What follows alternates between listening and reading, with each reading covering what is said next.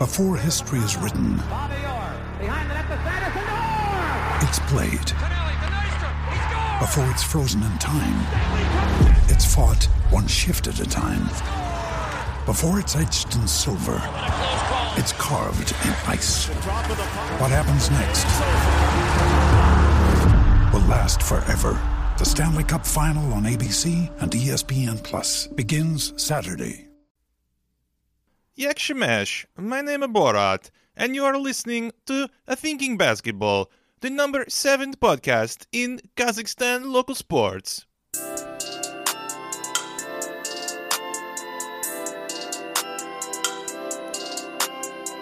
Thinking Basketball Podcast, my name is Ben.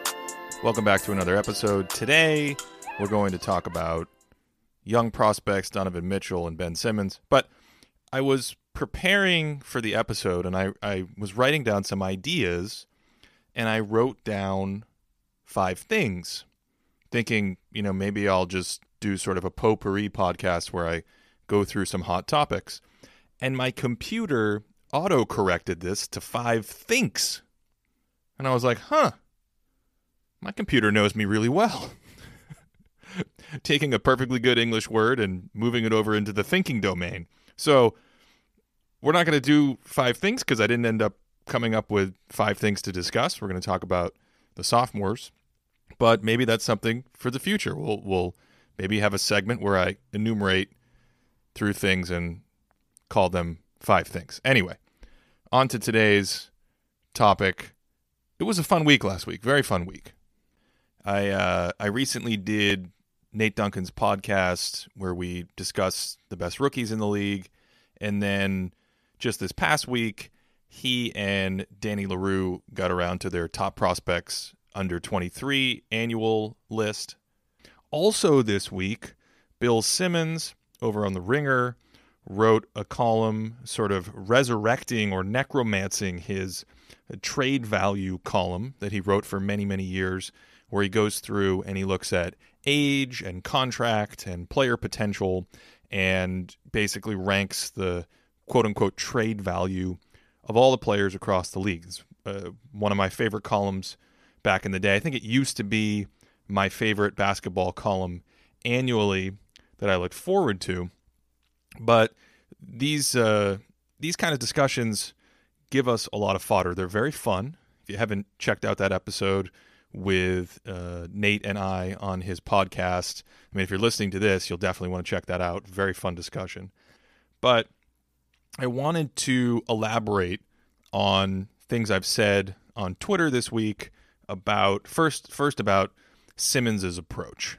So I realize that this is something that needs to be sussed out further and worthy of me just speaking about it instead of trying to explain it in 280 characters. And then if you guys have further ideas or pushback, I'd love to hear it. But I've read this column that he does for years, as I said. And he lays out the rules, and it's all very clear. But I'm realizing, I think as a thought experiment, it has a fatal flaw. It really runs into something that I think actually creates problems in the way he lays out the list right now, and even in the discussion around it. And I listened to a little of his podcast. He kind of had like a companion podcast where he talks about some of the decisions in the list, and it becomes apparent because in one area he'll say one thing, and then with another player he'll kind of contradict the criteria. So, so what do I mean? Okay, here's the criteria. Salaries matter. Would you rather pay De'Aaron Fox five and a half million a year or Russell Westbrook thirty-five million a year? Okay, keep keep that in mind. I'm to get back to that in a second. Age matters. Would you rather have Fox for the next 15 seasons or Russell for the next five? Also, keep that one in mind.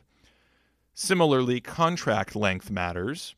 The next rule pretend the league passed the following rule where for 24 hours any player could be traded without cap ramifications, so we don't need to worry about that stuff. Concentrate on degrees. For instance, Ben Simmons and Luka Doncic isn't happening for either side, but Philly at least says, wow, Luka's available. And here's the first fatal flaw, I think. He tends to focus on player A's team and player B's team and, and really telescope on that part of the thought experiment. And I actually think that does a disservice to the thing that guys like Dunc'd On actually hit at, which is the more interesting question. You you want to kind of talk about who's the best player going forward. And you maybe can incorporate salary and you certainly incorporate age, but that seems to me to be the spirit of the conversation. And when you only say, look, Dallas is not going to trade Kevin Durant for Luka Doncic, they're not going to give up their future. And that may very well be true. It may be extremely true from Dallas's perspective. We we don't know, but it, it seems to make sense. Luka's only 19 years old. But what is left out of that equation is that most of the other contenders in the league would take Kevin Durant over Luka Doncic right now. Now people say, well, you only get him for a season, so how do you know he's going to re-sign? Okay, uh, that's a great question. You don't know he's going to re-sign, but again, what seems to be missing from the conversation is how do you know that Luka Doncic is going to re-sign at the end of his rookie contract? And so what happens a lot is Bill says, "Oh, you know, would you rather have 1 year of this guy or 15 years of this guy?" And I actually think when you look at it from that lens of like contract matters, salary matters, and things of this and and the whims of the player to want to go someplace else and the culture of the team, all that stuff matters. Then you have to also consider the the possibility that Doncic may leave.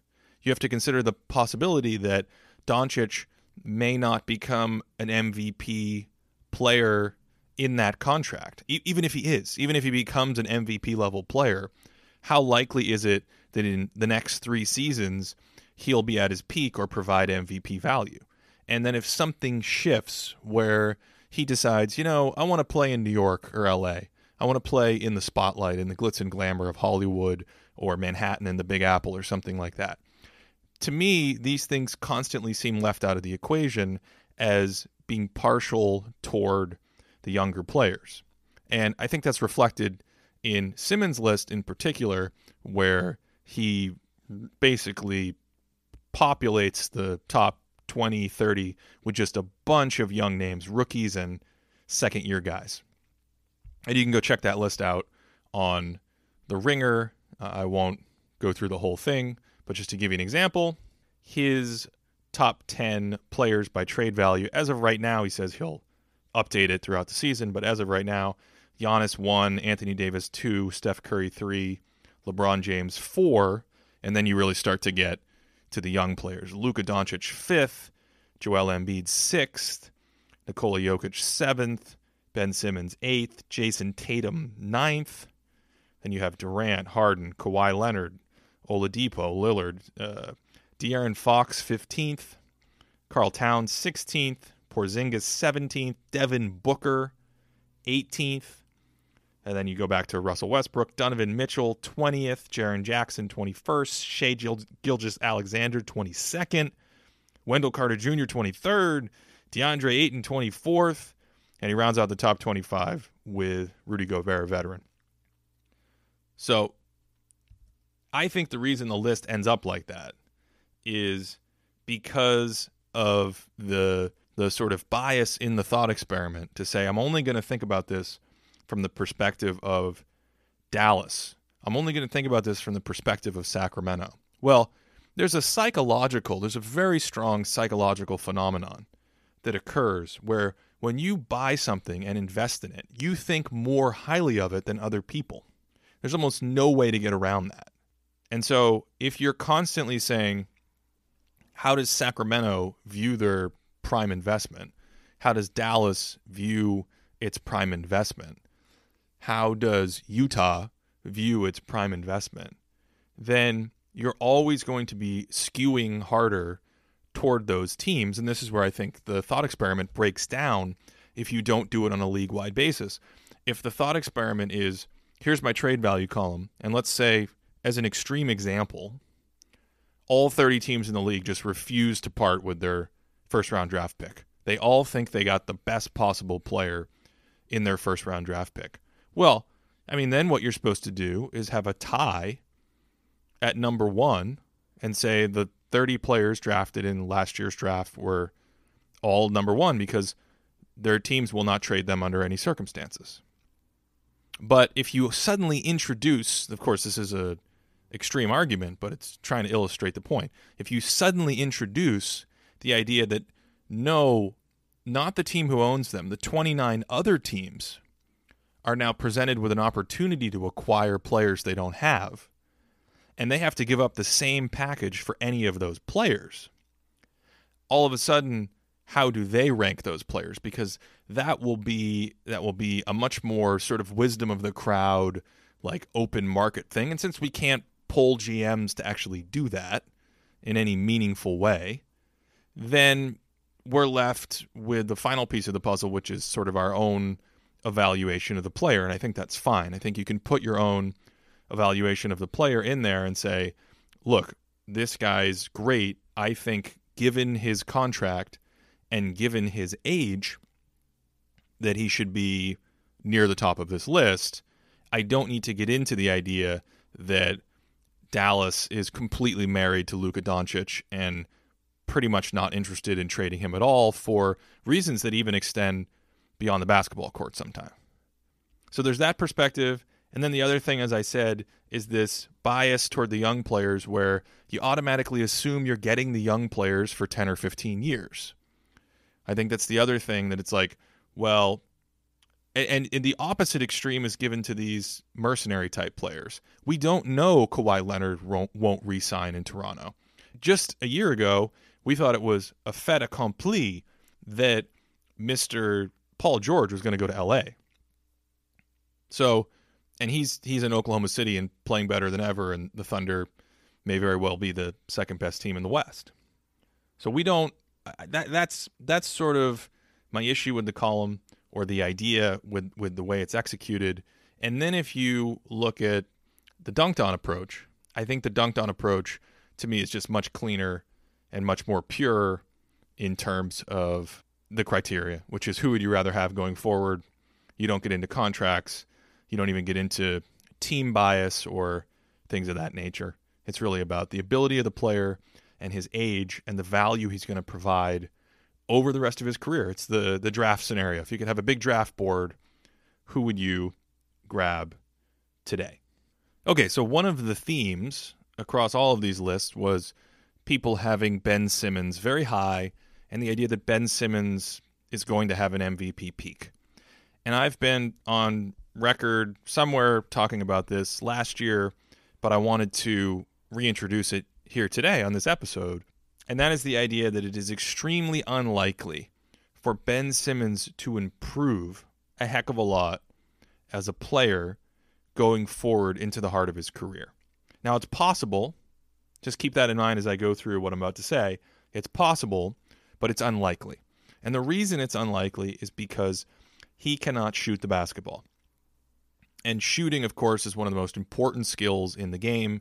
It spaces the floor, floor, it stretches defenses, it adds dimensionality to your ability to score yourself. He's fantastic in transition, and if you give him a runway, he can drive and score. And he even has he even has like a little post game. Uh, he can he can spin on the block, and he has hooks and little floaters and pushes with both hands.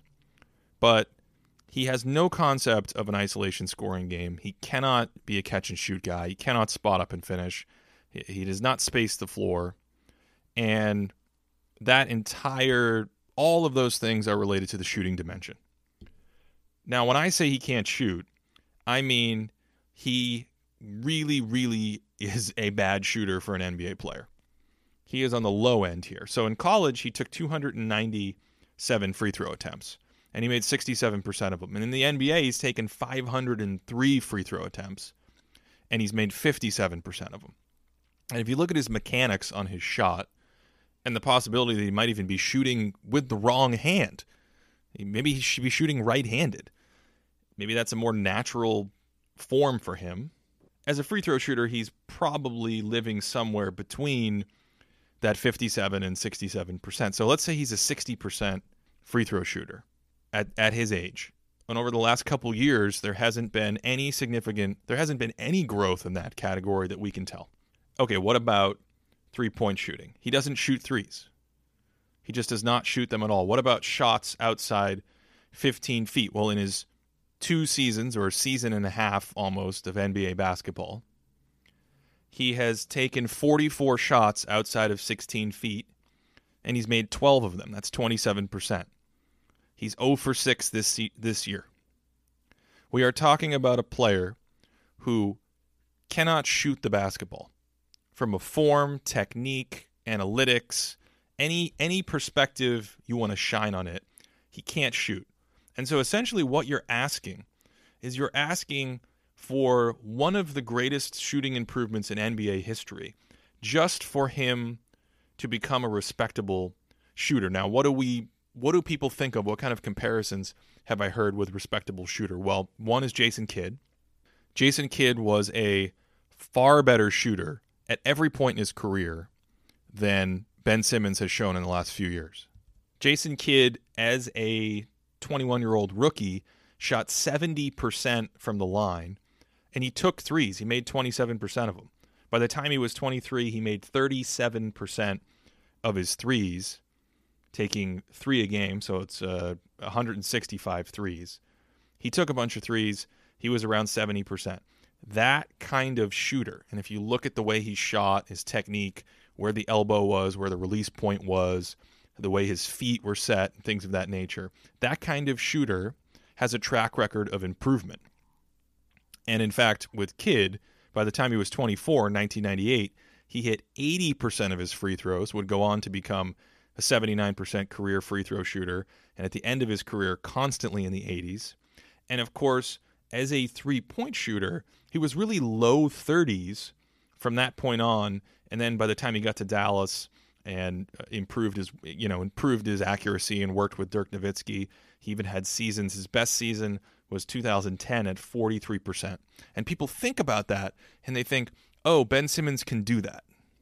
And it's like, well, number one, he's starting from a significantly lower floor on the building. And number two, even if he like this is considered great improvement. Even if he can even if he's able to make these strides and 10 years from now he has improved as much as Kidd has improved, to me, from a broad strokes perspective, statistically, that's going to put him closer to Kidd earlier in his career than Kidd late in his career. And so if you said you get Ben Simmons right now plus 22 year old Jason Kidd's jumper, is he an MVP player? To me, the answer is no. Is he a top 10 player with how good he is at defense and other areas? Possibly. Sure. Another guy people look at is Rajon Rondo, and they see that Rondo shot 35% in his last three seasons from downtown. They think, oh, anybody can do this. But again, Rondo started from a higher floor on the building. Even in college, he was 28 of 99 on three pointers from the college stripe. That's not very good, but that's a guy shooting them and having some ability to make them, unlike Ben Simmons. In his first couple seasons in the NBA, again, 26 of 96 from downtown. And this is better than Ben Simmons. So Rajon Rondo right now, 60 something percent free throw shooter, 35% three point shooter, probably at best, constantly gets wide open three point looks, starting from a better place than Simmons, considered a player who has improved in that area, and he's been doing it for a decade. There seems to be an idea that anybody can just become a three point shooter because you see players like Brook Lopez suddenly adding the three point shot to their repertoire. Again, it gets into the biomechanics of the motion, the the, uh, the sort of the acuity of the shooter, right? The dexterity of the shooter. Brook Lopez was a 76% free throw shooter in college as a seven footer. That's spectacular. That historically tells you that this is a guy who can hit mid range shots. In fact, as a 20 year old rookie, Lopez hit 44% of his 102 attempts outside of 16 feet. That's really, really good outside shooting. So what's happening with these players is the the analytics movement has said, don't take a 20 footer, take a 24 footer. And yes, it's a harder shot, but they already have they, they have the package, they have the shell to to make that happen, to bake that pie, right? The shell is sitting there. They just need to go from the 8-inch pie to the 12-inch pie. This metaphor made more sense in my head when it started, and it's just turned into a disaster. So let's not speak of this again and completely move on. I apologize. I don't know what got into me. Uh, it's pie season. That's what got into me. Just thinking about pies.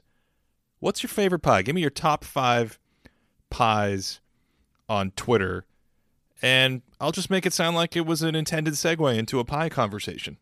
Where were we? Were we talking about basketball? Let's talk about some more basketball. Okay, the other player I really wanted to discuss in this conversation is Donovan Mitchell. And Donovan Mitchell ranked very high both on the Dunc'd On list and I think he was 20th, as I said, on Simmons' list. But there's an extremely bad omen right now for Donovan Mitchell. Last year, let me, let me use my uh, version, my model of BPM, which again is trying to capture skill, if you will, goodness outside of team dependent value. So it's a really nice tool to be able to use for player development because it's not going to zigzag as hard as someone who's put in a beautiful situation when they're a rookie and in their third year traded to a team where they have less value. You're gonna you're gonna get more consistent uh, growth. You're gonna get a better perspective of growth. So with Mitchell, last year uh, in this model he was plus 1.8. Very good rookie season, as we all know. He and Tatum and the aforementioned Ben Simmons were fantastic. This year, he's 0.5. That is a cause for concern because, number one, that means he's kind of around a neutral level impact player, which isn't great. This is not like a guy going from plus four to plus three or something like that. It's going in the wrong direction when there's still a lot of room to improve, in other words. Number two, the degree of the drop is concerning. It's not a couple tenths of a point or something like that. Right now, it is over a point. It's closer to a point and a half. And there haven't been many drops like that in NBA history using this metric. And again, this metric for me in my database goes all the way back to the shot clock. There have been only 50 seasons, 50 player seasons in all of NBA history where someone under the age of 23, so I'm expanding the criteria here not to put Donovan in a phone booth because that's a bad habit. All of these, you know, the the cutoff is exactly where the player is is going to give us a warped picture. We we need some looser criteria to be able to view the group of related players that we want to actually know something about. So in this case, let's look at guys under 23 it's a nice cutoff point. Let's look at guys who uh, have declined in this model. That means declined in any way in their BPM from one season to the next, under 23.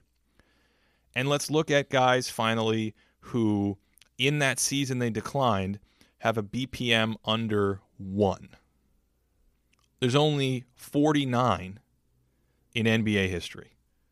Only 49 seasons that fit that bill among those 49 seasons, I think the interesting question is who ended up having the highest peak? Who ended up exhibiting this pattern of a strong season when they were very young? Again, not even their first season, just when they were young, under 23, including 23.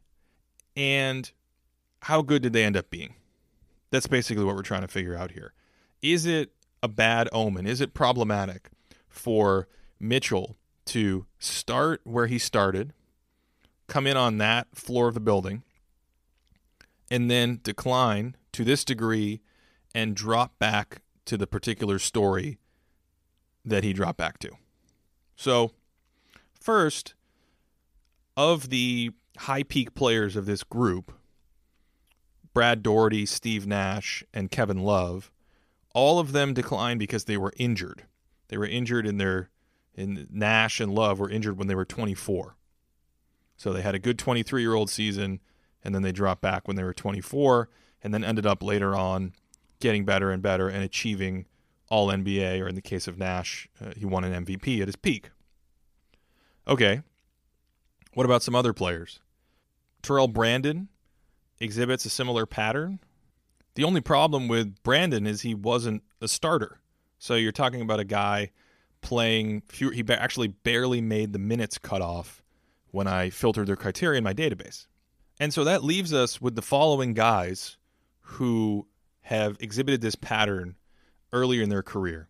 Marcus Camby, Gilbert Arenas, these are the, the following guys with the highest, they went on to have the highest peak of these 50 players.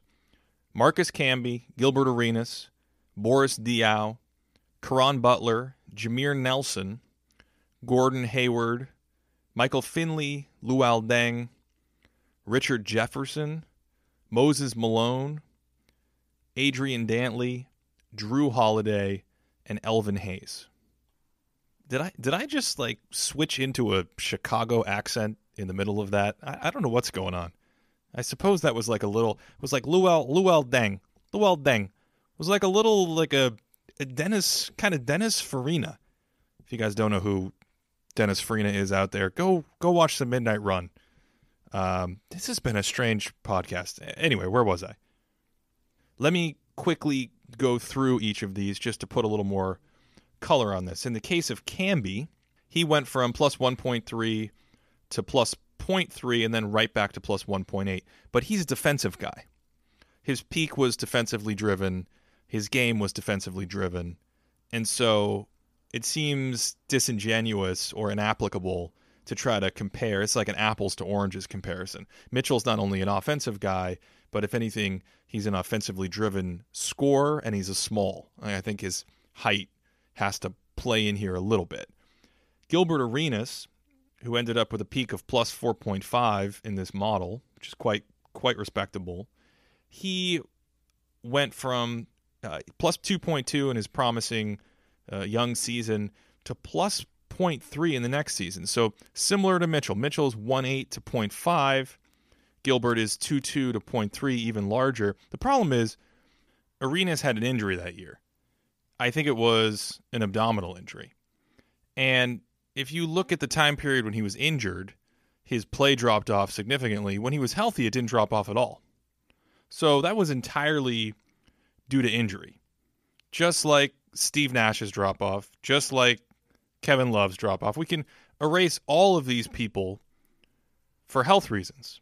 Michael Finley was injured, Luol Deng was injured, and on and on and on. Everyone I mentioned was injured except for a handful of players. Boris Diaw's one. Boris Diaw peaked that season, never got better. That was the magical 2006 Phoenix Suns season. Marcus Camby, again, he's a defensive guy. I think maybe the best comparisons here that that really leaves us with Caron Butler, Jameer Nelson, and Jrue Holiday. Everyone else is we can chalk up to injury. So this pattern of having a good first year or a good again, we expanded the filter, a good young season, and then dropping off some reasonable amount that's even in the ballpark of what we're seeing with Mitchell right now and then going on to have a good peak. What kind of peak are we talking about? Caron Butler, Jameer Nelson, Michael Finley, Jrue Holiday. And and Jrue Holiday has some defensive chops that I'm not sure Donovan Mitchell can ever match. And it's even a stretch to include Jrue Holiday in this list. He he barely qualifies for the kind of pattern we're seeing with Mitchell Part of his small decline was in the 2012 lockout season, but I wanted to cast a reasonably large net here so we could demonstrate how rare this is for players to exhibit this mm-hmm. pattern and then become stars down the road. So there you have it. It's it's not a doomsday scenario for Jazz fans or for Mitchell, but to me it is an enormous omen portending the future, basically suggesting it's going to be hard for this guy to play like a star. That borderline all star, maybe making some all star teams that might still be in play. But these patterns are not the kind of patterns you see from great players going forward. So I, I don't think he has a high ceiling going forward. And I think that diminishes his long term value as a prospect. If you're saying, well, is it possible that this is just his shooting slump? I, I went through and did some calculations, and if you take his three point shooting and bring it exactly to where it was last season, he's still under plus one in the metric. So this is not just a function of him having a shooting slump. It's the all around game, right? His passing, his passer rating as a rookie was five. It's four and a half now. His creation is stagnated. It's right right around where it was or a little below. It's the whole thing for me. It's the fact that he's struggling finishing. Uh, he doesn't seem to be slicing up the defense. And so sophomore slumps are okay, but when you stack up the pattern of what we're seeing and you look at other players who, injury aside, first of all, there aren't that many players who have done this, and a lot of them are injured. That's one takeaway. And the second is when you move injury aside, there are only a handful of players who turned out pretty well. And that pretty well is not what we think of as a star ceiling or anything like that. So there you have it. As always, I want to thank my patrons for making this possible. They support the show at patreon.com slash thinkingbasketball, and they've made it possible for me to finally start a YouTube channel, which I did recently, and I have a lot more video content planned for 2019. That YouTube channel is also called Thinking Basketball. I try to make it easy. Thinking Basketball Podcast, Thinking Basketball YouTube channel, Thinking Basketball book. If you like the content I put out, you want more, please consider going over to Patreon. It's patreon.com slash thinking basketball. Until then, as always, I hope you guys are having a great day. Thanks so much for listening. I will talk to you in the next episode and in the next year. Happy New Year.